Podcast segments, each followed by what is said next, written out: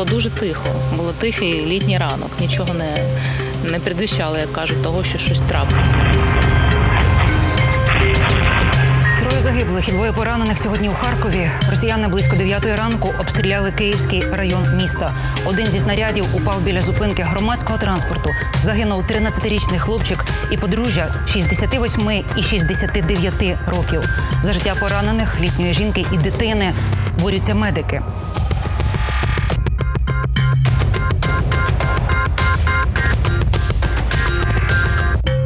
Намагалася просто тримати чоловіка за руку. Батько звертався, у нього було тільки одне питання: за що?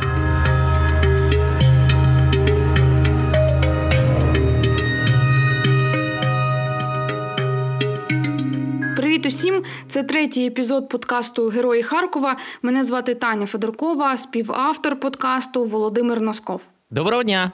Зі Львова всім сьогодні говоримо про поліцію Харківської області, яка після повномасштабного вторгнення Росії в Україну в основній своїй масі залишилася на постах. Принаймні так стверджує Володимир Тимошко, начальник поліції Харківщини. А віднедавна, з липня цього року, за указом президента, генерал поліції. Гарнізон Харківської поліції налічує більш 7 тисяч осіб. Фактично працюючих працівників кількість я казати не буду. Однак вона також не є маленькою. Я пишаюся тим, що з першого дня війни, саме з 24 лютого, ну 99% працівників поліції е, були вірні своїй присязі, не залишили місця служби. Вони працюють і вдень, і вночі, працюють під обстрілами. Особливо важливими були перші дні. З 24-го, мабуть, все ж таки десь по 1 березня, е, коли саме поліція допомагала евакуватися мирному населенню, вивозили дітей. Це все робила поліція. Зараз поліція масово розвозить гуманітарну допомогу. Причому розвозить в ті міста, які малодоступні для, навіть для волонтерів. Чи є випадки е, зради? Я не хочу про це казати саме з поваги до тих поліцейських, які працюють.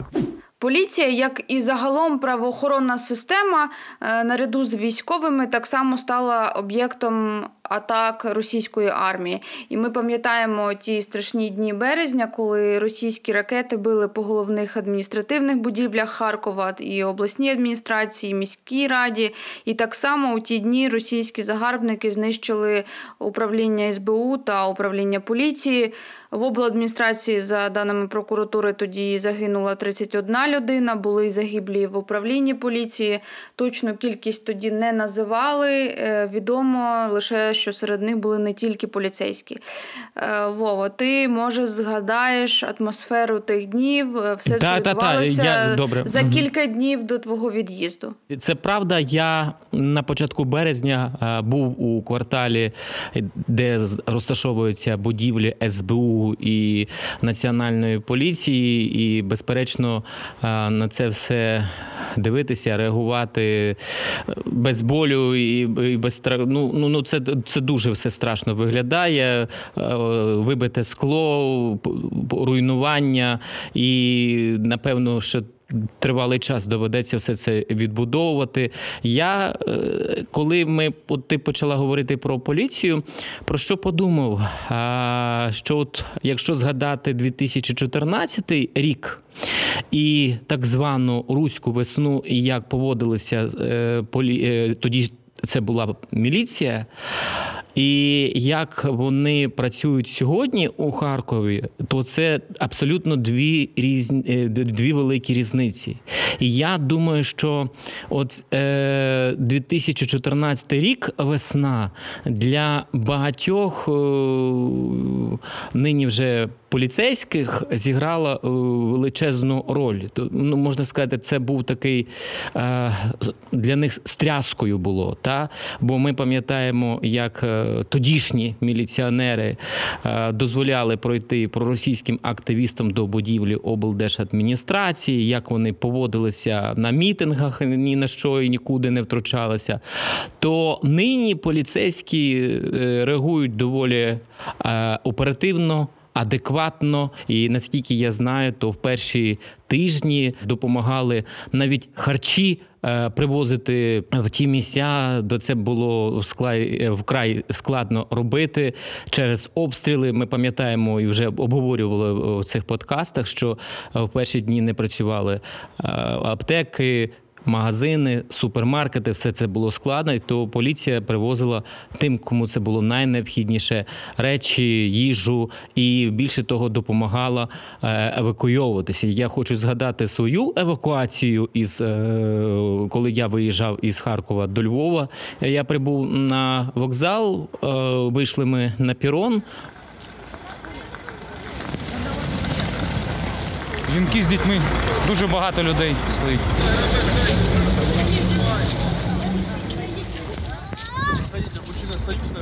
Організованою групою і стояли поліцейські, такий коридор зробили, і таким чином могли е, пройти люди з інвалідністю до свого вагону. Тобто вони поліцейські зараз реагують на дуже дуже дуже багато викликів.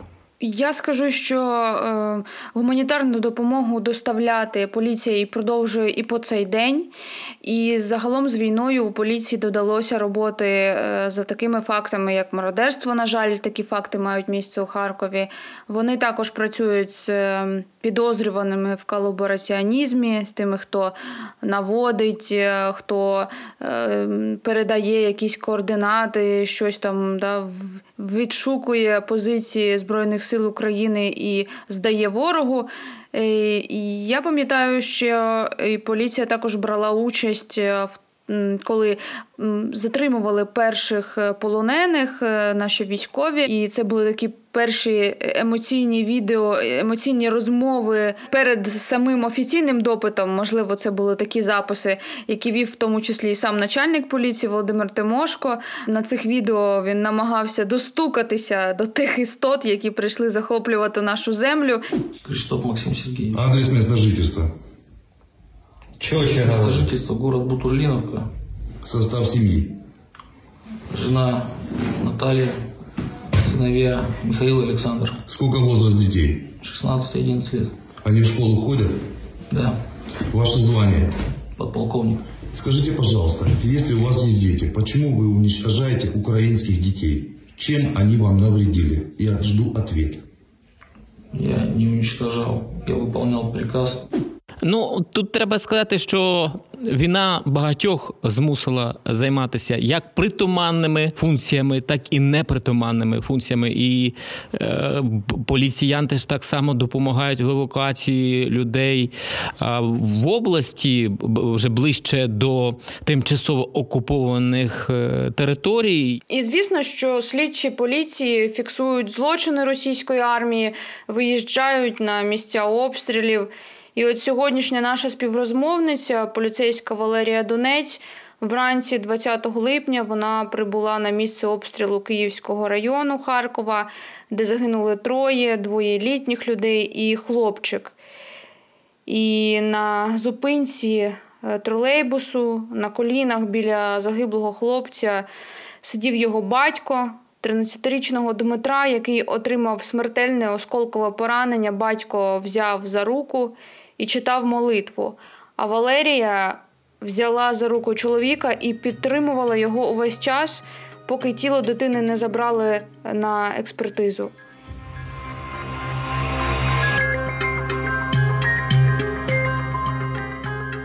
Так, він держав хлопчика за руку, і він перебував, звісно, в тяжкому е, емоційному та психологічному стані його підтримати так. Підтримати я не, не знаю, якщо є якась людина взагалі у світі, яка може в такий страшний час е, будь-що повідомити, якось заспокоїти, тому що батько звертався, в нього було тільки одне питання за що.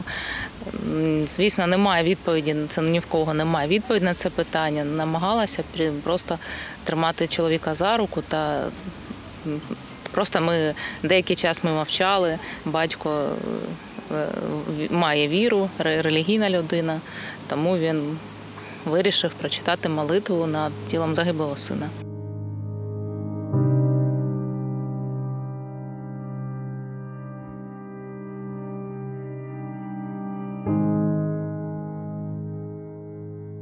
Кадри е, того, як батько молився за свого сина, і того, як поліцейська тримала за руку батько, облетіли весь світ, і на це було дивитися а, дуже складно. Це, Це правда.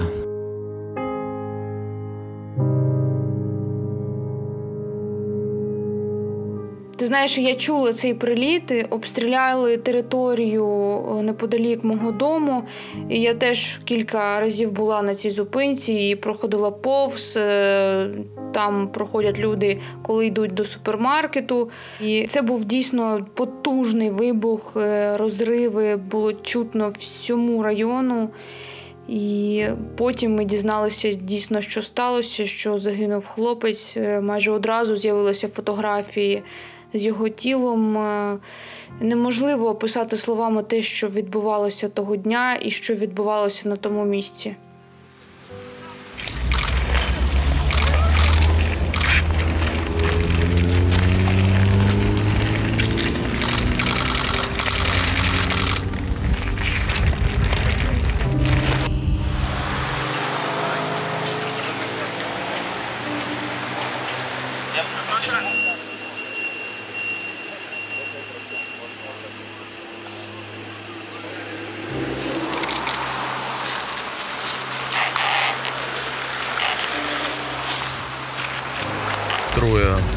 Загиблих, серед них 13-річний хлопчик і двоє поранених, е, серед них 15-річна дівчинка, яку зараз оперують.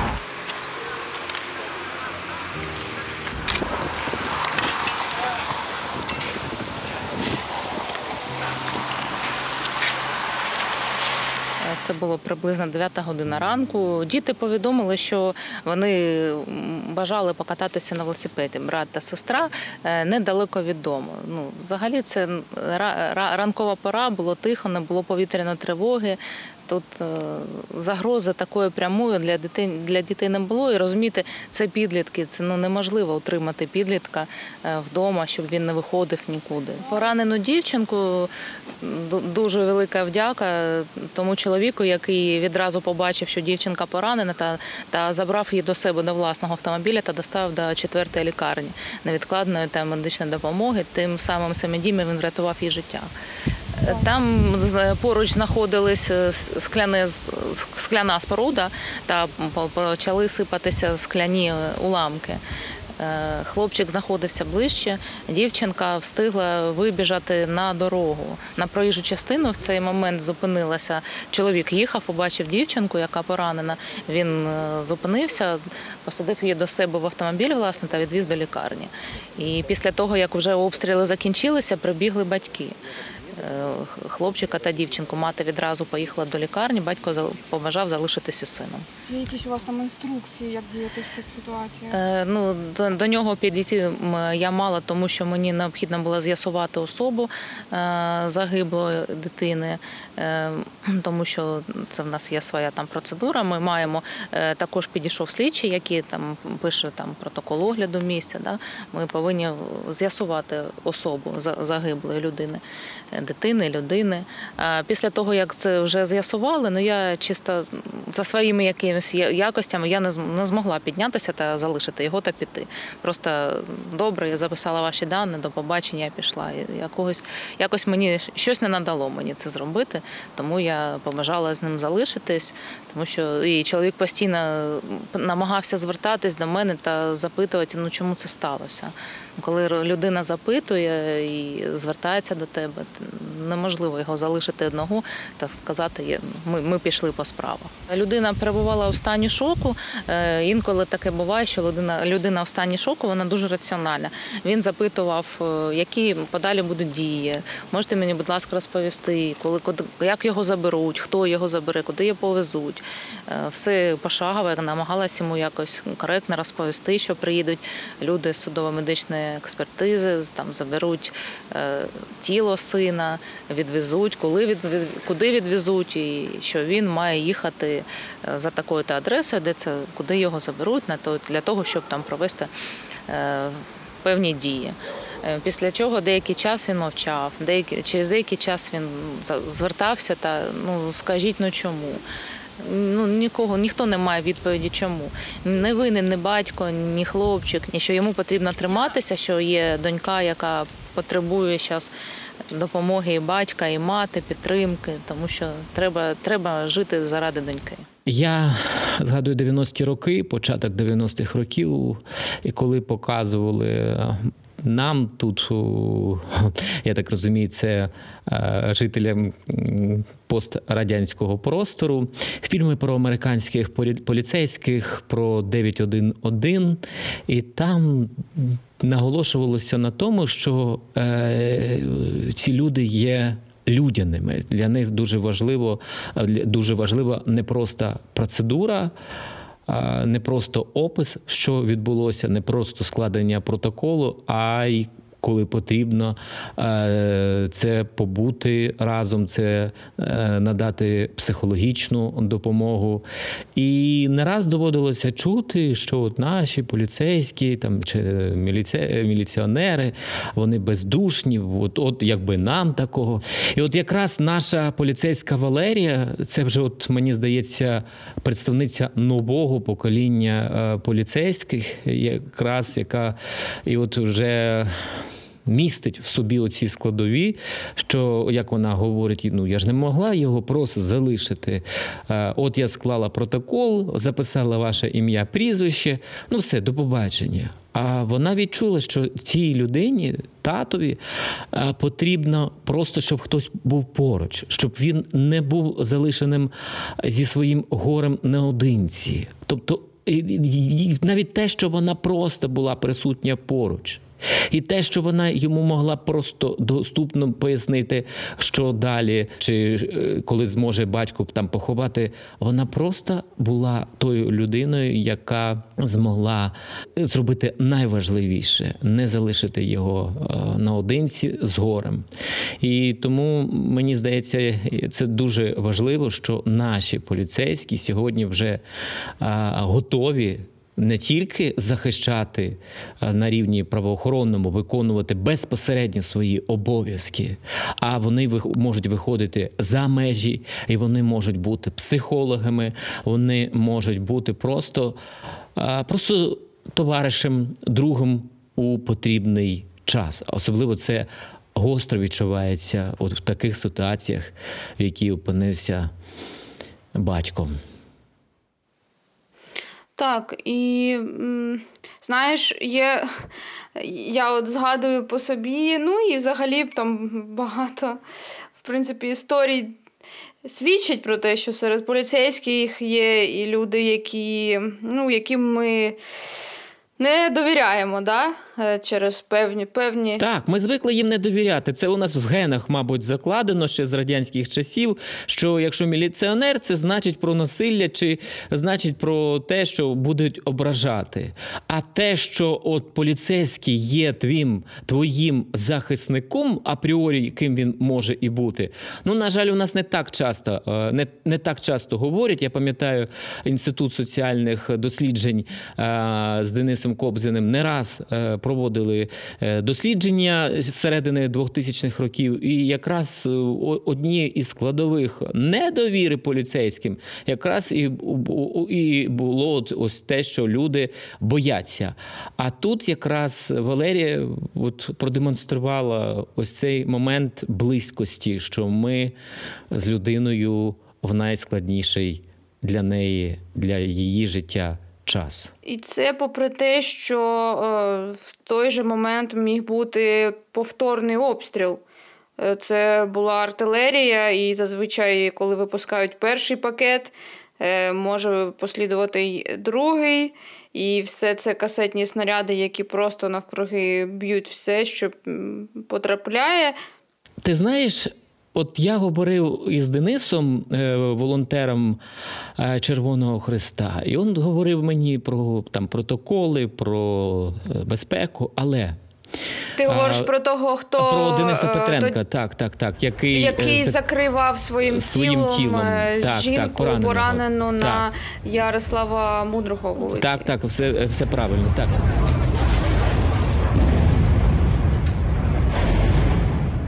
І він говорить, і ми дійшли з ним думки, точніше, що е, жодні протоколи не можуть описати от саме людські моменти.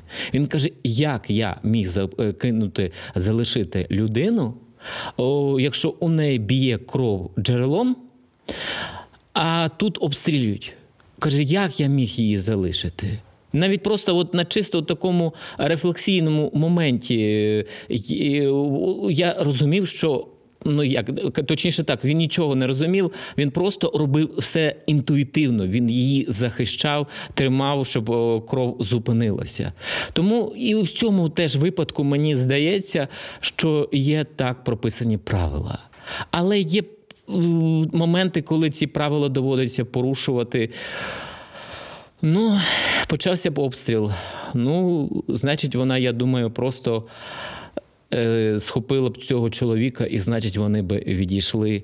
Ну, це було якось його залишити в так, в такому горі на на самоті. Ну я я б не змогла його залишити самого на в, так, в такий момент. Якось не не, ми не думали там, що щось там буде. Якщо б там почався обстріл, звісно, ми б діяли як і працівники поліції. Ми б забезпечували безпеку, в тому числі і батька, щоб ми сховалися десь, звісно. Ну тоді думали про те, що моє бажання було його підтримати.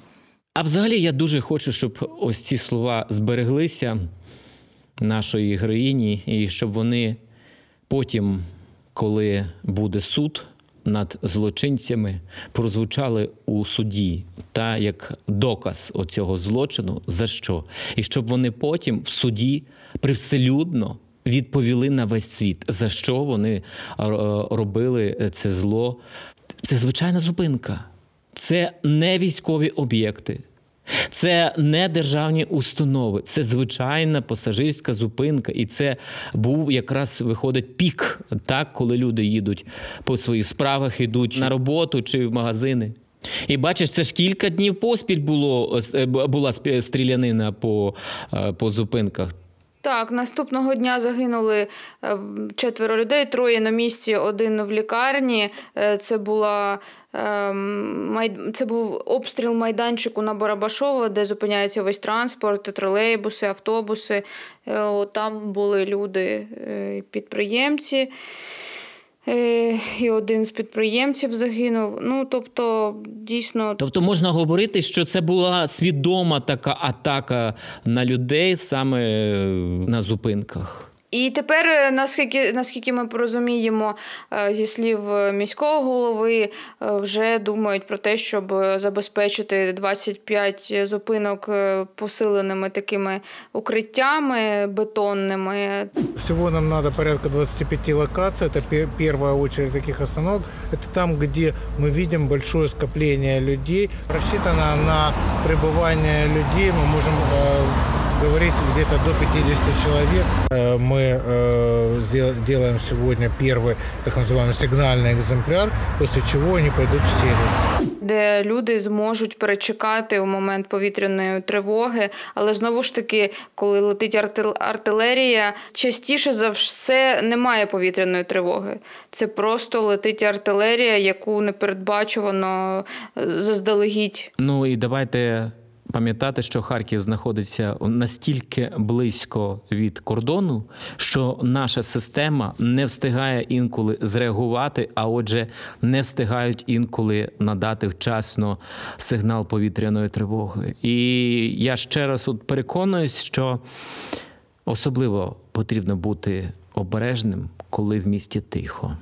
Це складно психологічно бути у напрузі, але все одно треба обрати е, якісь такі маршрути, більш безпечні, принаймні намагатися. Знаєш, я тут зараз згадав е, розмову.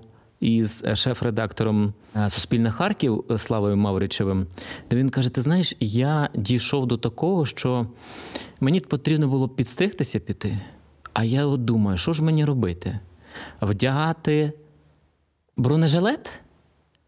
Ну, якось не дуже Е, з'являтися у в в барбершопі в такому вигляді. І каже: а я вже звик. На вулицю виходити у повному обмундируванні. Клав собі е, рюкзак у кишені, е, турнікет, якісь кровоспинюючі ліки, щоб раптом що бути на поготові собі дати раду, е, ну, якщо бути раптовий обстріл. Кожному з нас зараз потрібно мати з собою. Аптечку на перший випадок не тільки військовим, не тільки військовим, а й цивільним. Ну, таке у нас перефронтове місто Харків, і треба бути на поготові будь-якої секунди. І ще раз наголошую на тому, що якщо тиша, то ну, не можна розслаблятися. Я хочу ще додати про Валерію трохи е, інформації. Вона розповіла мені, що взагалі в поліції в лавах 2005 року, а у підрозділі превенції працює з 2015 року. Після 10 років, е, коли я працювала в кадровому підрозділі, я е, вирішила вже в національній поліції щось змінити в своєму житті та перейшла до блоку превенції, відділу превенції, тому що я за фахом психолог, і мені було велике бажання щось е, важливе робити в своєму житті.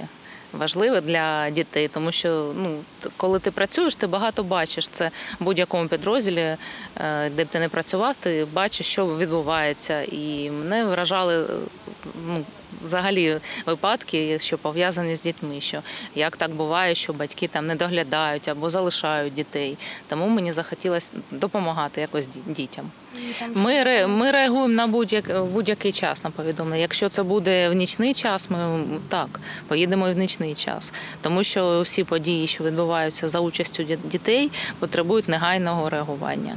Е, тому це є в нас своя інструкція, тому що усі події з дітьми це негайно. Якщо це 2-3 ночі, 10, 9, 6 ранку, 3 години ранку, ми у будь-якому випадку ми маємо виїжджати на місці та прибувати першими там. Кількість роботи дещо знизилась, тому що останнім часом е, багато дітей виїхали з міста або переїхали до інших е, більш безпечних районів, ніж Київський район міста Харкова. Однак е, для працівника ювенальної превенції роботи вистачає кожного дня. Ми реагуємо на усі ситуації, які пов'язані з неповнолітніми. Десь батьки загубили дитину, вийшли, десь батьки перебувають такі родини, які називаються родини, які потрапили у складні життєві обставини. Так і надається допомога таким родинам. Бувають батьки, там мати або батько зловживають алкогольними напоями, залишають дитину без догляду. То у всіх таких випадках втручається інспектор ювенальної превенції для захисту прав дитини. Було е, декілька випадків, коли діти отримували поранення під е, іменно так внаслідок військової агресії. Так були декілька таких випадків. Е, коли діти потрапляли до лікарні, е, з'ясувати внаслідок чого, чи є можливо, це не доглядали батьки. Е, для того, якщо це за вини батьків, то потрібно проводити з батьками роботу, роз'яснювати дорослим особам, що небезпечно відпускати дитину саму на вулицю. Якщо дитина йде на вулицю, є чіткий час, коли вона може знаходитись, коли ні. Як дитина має реагувати на сигнали повітряної тривоги, що потрібно додавати дитині до телефону, до смартфону Е, додаток е, повітряна тривога, щоб дитина могла реагувати. Якщо є повітряна тривога, то він дитина має або е, негайно повернутися додому, або сховатись до ближайшого сховища. Все це потрібно з батьками. Слухали так, щоб діти слухали повітряну тривогу, яка лунає тривога, що це не жарт, що це сигнал до того, що треба бути ну, безпечним, що треба негайно сховатись. Не, не всі батьки, на жаль, розуміють, що з дітьми з дітьми повинна проводитись така робота. Ти знаєш, чомусь, от мені дуже сподобався її е, інтонація, тобто це не відсторонена людина. Дуже часто от, знаєш, спілкуюся з поліцейськими, а вони вже такі е, професійно вигорілі чи психоло... емоційно вигорілі. А от відчувається в ній небайдужість, відчувається, що їй хочеться допомогти. Ну і взагалі, да, ми звикли спілкуватися е, з поліцейськими, які говорять такими штампованими фразами. Точно. А тут дійсно вона з тобою говорила ж не штампованими. Абсолютно. За інформацією Офісу Генерального прокурора, внаслідок повномасштабної збройної агресії Російської Федерації на ранок 6 серпня, от ми якраз записуємо в цей день подкаст, е, понад тисяча дітей постраждали. Е, Це 1063 дитини. І з них е, 361 дитина загинула, понад 702 отримали поранення різного ступеню тяжкості. Ці цифри не є остаточними, оскільки триває робота з їх встановлення в місцях ведення активних бойових дій. Ми не знаємо інформації на тимчасово окупованих територіях. Найбільше дітей постраждало у Донецькій області і на другому місці Харківська область. Далі Київська, Чернігівська, Луганська, Миколаївська, Херсонська, Запорізька. От по Харківській області 197 дітей. Тобто вся ця статистика не є остаточною, і ці цифри, от за даними поліції, загиблих по Харківській області дітей півсотні вже дітей. У 21 сторіччі діти гинуть е, через дурість е, терориста Путіна. І що е, весь світ не може його зупинити. Е, ну, щось я цю статистику приробила на кінець, і тоді кінець виходить зовсім таким сумним. Все одно виходиш на вулицю і бачать, як е, діти бігають, граються. А діти це завжди, знаєш, такий символ, що е, будь-що, але життя воно триває. І, на жаль, діти, як і дорослі, вони адаптуються до цих реалій. Безперечно, треба говорити про те, що все, їхня психіка буде іншою. Вони вже травмовані війною. Кожна родина має у собі внутрі своєї родини зрозуміти, чи вони намагаються залишитись у місті, і це їх відповідальність. Вони пон- повинні розуміти, що є небезпека. А якщо родина вирішає за- ну, залишитись або поїхати, це вже суто рішення кожної родини. Ну, якщо родина вирішає залишитись, вони мають чітко проговорювати з дітьми свій алгоритм. Дитина має розуміти, куди вона має ховатися, Е, всі номера екстрених телефонів. Вона має знати, кому зателефонувати. Е, У дитині завжди з собою має бути мобільний телефон, який заряджений, що він не має бути розряджений або без зв'язку. І е, це обов'язок батьків розповідати дитині, що робити, якщо лунає там повітряна тривога. І також усі батьки повинні розуміти, що після восьмої години не бажано дитині знаходитись на вулиці. З 8 години вечора до, мабуть, до 10 ранку найкраще підліткам залишатися вдома. Давай згадаємо ці, ці, ці сотні історій, коли діти, е, натхненні підтримкою Збройних сил України, е, допомагають, да, волонтерять, як вони там грають шашки або що там збирають. Або блокпости е, Так, влаштовують. ну блокпости це окрема тема, вона мене лякає, чесно кажучи, але. ем, Ці всі історії, коли лю- вони з бісера щось плетуть, або я не знаю, там продають якісь свої, Батончики енергі- енергетичні роблять. Так. як та шахістка, яка принесла Сергію Притулі просто купу грошей, він тоді заплакав. Шашки. І ви граєте?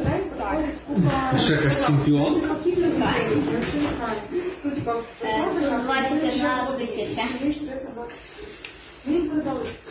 Ну, це настільки зворушливо, що просто навіть е, не описати словами. Це справжні діти. Це справжні діти з гарними душами. Поки живі наші діти, у нас є мотивація далі діяти, далі боротися і звільняти Україну. Дякую, Вова, тобі за розмову.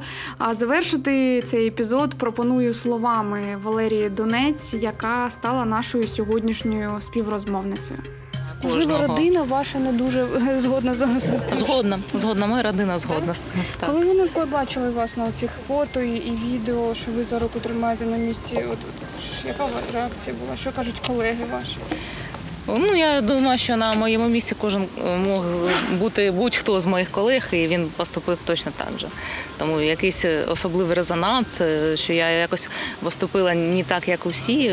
Будь- Будь-який працівник поліції, я вважаю, зробив те ж саме на моєму місці. Кожен працівник швидкої медичної допомоги, кожен працівник там ДСНС і всі люди, які зараз залишились на рятуванні людського життя, для мене це особистий герой. Тому кожен кожного свого колегу я поважаю та вважаю дійсно за героя, що е, ми не опускаємо руки, ми робимо кожного дня роботу для того, щоб ми скоріше все це подолали та заради перемоги.